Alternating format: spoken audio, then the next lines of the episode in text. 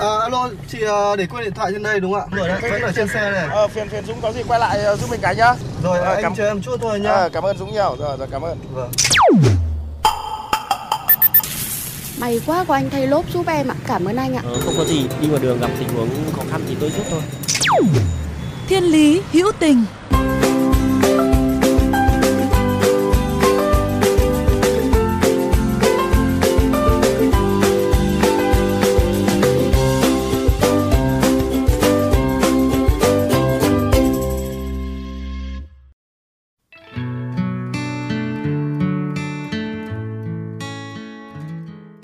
Các bạn thân mến, trong một lần tình cờ lướt Facebook gần đây, tôi vô tình bắt được một câu chuyện lại rất hữu tình, được kể bởi một nhân vật khá có tiếng trong giới phượt thủ, có biệt danh là Du Già, tên thật là Lê Triều Dương. Câu chuyện này được anh Du chia sẻ chỉ bằng đôi dòng trên Facebook cá nhân của mình, nhưng lại nhận được sự quan tâm của rất nhiều người, kể về một ông bố có hoàn cảnh đặc biệt. Đến nỗi anh Du phải đặt tên cho người đàn ông ấy, một cái tên cũng đặc biệt không kém, người bố nhân dân.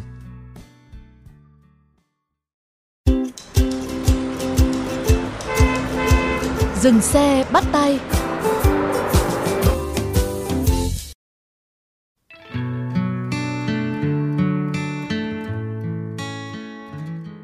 Người đàn ông có biệt danh người bố nhân dân đó có tên thật là Cao Xuân Luyến, là người dân tộc Rục, một dân tộc thiểu số được biết đến là một trong 10 bộ tộc bí ẩn nhất trên thế giới, sinh sống ở Minh Hóa, Quảng Bình nước ta. Do đặc điểm sống ẩn mình trong hang đá nơi rừng sâu, núi thẳm, bản tính lại nhút nhát, nên mãi đến năm 1959, nhà nước mới phát hiện gia tộc người này. Do đó, người Rục cũng được biết như là người em út trong cộng đồng các dân tộc Việt Nam sống nơi rừng sâu heo hút, nơi mà điều kiện vật chất luôn trong tình trạng thiếu thốn. ấy thế mà anh Luyến lại nuôi những bốn người con, trong độ tuổi từ cấp 1 đến cấp 2 và đều không phải là máu mủ ruột già của mình. Bốn đứa trẻ ấy có cùng mẹ nhưng lại khác cha. Có điều cả người mẹ và bốn người cha ruột đó dường như cũng không chịu nổi được cái nghèo, cái đói nơi đây mà đều bỏ chúng lại mà đi.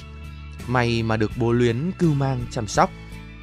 Anh Du gặp anh Luyến lần đầu tiên trong một chuyến đi cứu trợ ở Minh Hóa, Quảng Bình vào đợt bão lũ gây thiệt hại nặng cho miền Trung vừa qua.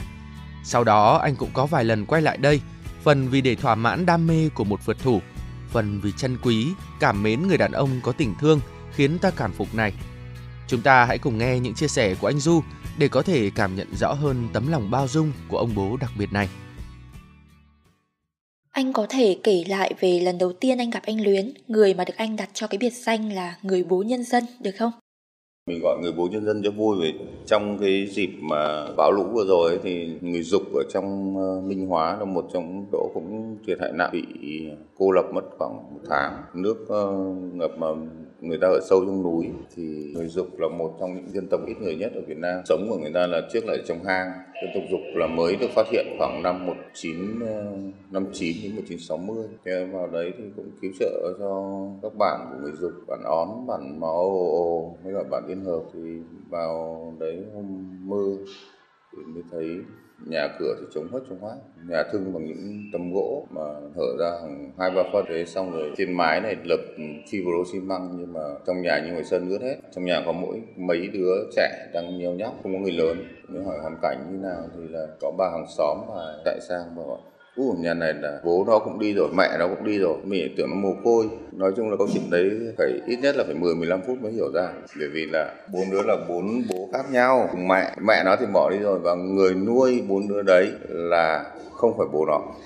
Nhà không có một cái vật dụng gì trị giá khoảng 100 nghìn. À, quần áo thì tấp hết vào một cái giường mà lúc đấy đồ cứu trợ thì mì tôm với cả thịt hộp thì có mấy thanh gỗ gác lên. Nói chung nhà trông cực kỳ là sơ xác và tệ hơn cả nhà chị dậu. Ai cũng biết là nuôi bốn đứa con trong một cái điều kiện thiếu thốn là điều vô cùng vất vả Nên không biết là khi anh đến cái bản mó ồ ồ ồ Anh có thấy người bố này nhận được thêm sự giúp đỡ của mọi người xung quanh không? Hay là chỉ có thể một mình mà nuôi từng ấy đứa trẻ? Một mình thôi, ở đấy thì thông thường là nhà nước bao cấp toàn bộ là cái chuyện đi học là miễn phí nhé ăn người ta ăn đơn giản lắm vào rừng người ta đào được cái gì hay là trồng một tí thóc hoặc là bắt được con gì người ta ăn. Bữa cơm chỉ còn mấy cái cọng rau cải mà bắt canh rau cải lọc bặm với cả cơm cả mấy hạt muối. Còn hôm nào mà có con cá suối là cũng gọi là hôm đấy sang trọng đấy còn thịt gần như là không có. Với cương vị cũng là một người đàn ông thì anh có cảm nhận như thế nào về người đàn ông này, đặc biệt là với cái hoàn cảnh gà trống nuôi con như vậy? Bản thân mình mình cũng cảm thấy là ít gặp trường hợp này, vì trường hợp này khắc máu tanh lòng thì nói cho nhanh là người ta chỉ ở một vài hôm hay là cùng với như đây. Lại không phải là con của ông đấy, mà ông ấy lại nuôi bốn đứa như thế. Thì có nghĩa là ông này cũng có một cái, gọi là tình người cũng rất đáng nể, đáng khâm phục. Ít người là có tình thương bao la thế. Nuôi con của người khác không phải con mình mà lại sống với cuộc sống heo hút trong rừng núi. Cuộc sống người ta đã khổ sẵn rồi, cũng không có thu nhập gì. Không phải như ở thành phố là kể cả có một tháng vài ba triệu thì là đơn giản. Nhưng ở trong đó người ta không có một cái thu nhập gì mà người ta lại ờ, dám cả chống nuôi con, mẹ nuôi ba, bốn đứa con này mình cảm thấy là rất là xúc động. Có khi mình không làm thế đó là cảm nhận của anh, còn anh thấy hàng xóm láng giềng này, rồi mọi người cùng bàn với anh Luyến, nhìn nhận về câu chuyện này như thế nào. Nhất là khi anh vừa chia sẻ rằng anh Luyến cũng nhận được khá là ít sự giúp đỡ từ mọi người xung quanh khởi động người ta nhận thức nếu mà không phải con mình thì gần như là người ta sẽ không nuôi hoặc là người ta cũng chỉ theo kiểu gọi là lướt sóng lướt qua thôi. Dân bản đấy người ta bảo cái ông này kiểu như là cũng uh, bất bình thường hoặc là bảo đấy con mình thì chả nuôi lại đi nuôi con người mà lại nuôi một lúc độ khoảng ba bốn đứa mà mẹ nó thì bỏ đi rồi. Thế đâm ra là người ta nhìn ông này cũng như là một cái hiện tượng như kiểu người ngoài hành tinh ông này cũng ít giao lưu cũng ít quan hệ ông cứ lầm lũi thế thế nên là lắm lúc cuộc sống mình cũng không thể đọc được cái suy nghĩ của người ta.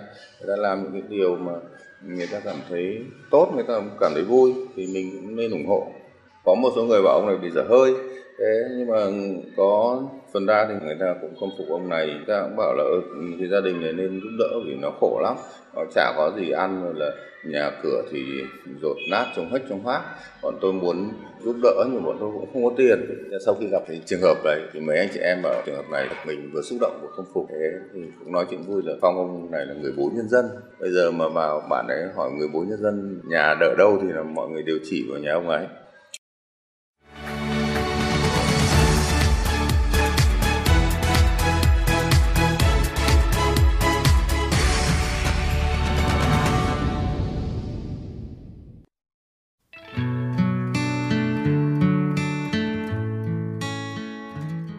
Các bạn thân mến, thế mới thấy dù là đô thị phồn hoa hay nơi rừng sâu khuất nẻo, chỉ cần có dấu chân của con người ngang qua, có những cuộc đời nhỏ bé trụ lại, thì nơi ấy tình thương, lòng tốt vẫn sẽ luôn hiện hữu và được trao đi.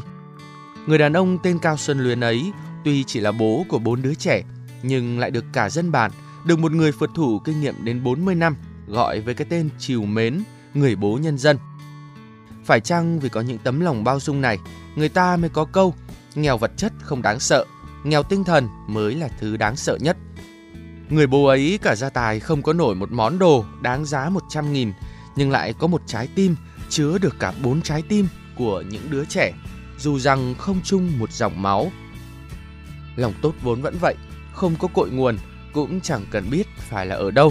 Chỉ có mỗi người chúng ta có thể quyết định thời điểm cho lòng tốt được sinh ra, được trao đi và được lan tỏa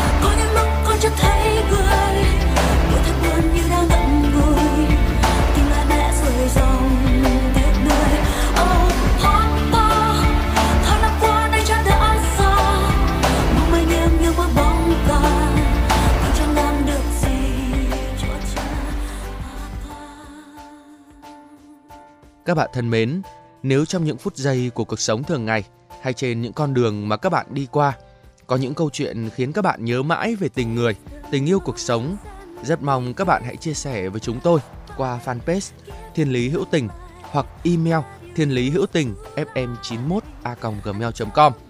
Chương trình phát sóng chiều thứ ba, phát lại chiều thứ năm hàng tuần trên kênh VOV Giao thông. Để nghe thêm hoặc nghe lại chương trình trên các thiết bị di động, thính giả có thể truy cập website vovgiao thông.vn, các ứng dụng Spotify, Apple Podcast trên hệ điều hành iOS, Google Podcast trên hệ điều hành Android, rồi sau đó gõ từ khóa VOVGT, VOV Giao thông hoặc gõ tên các chương trình. Xin chào và hẹn gặp lại các bạn trong những chương trình tiếp theo.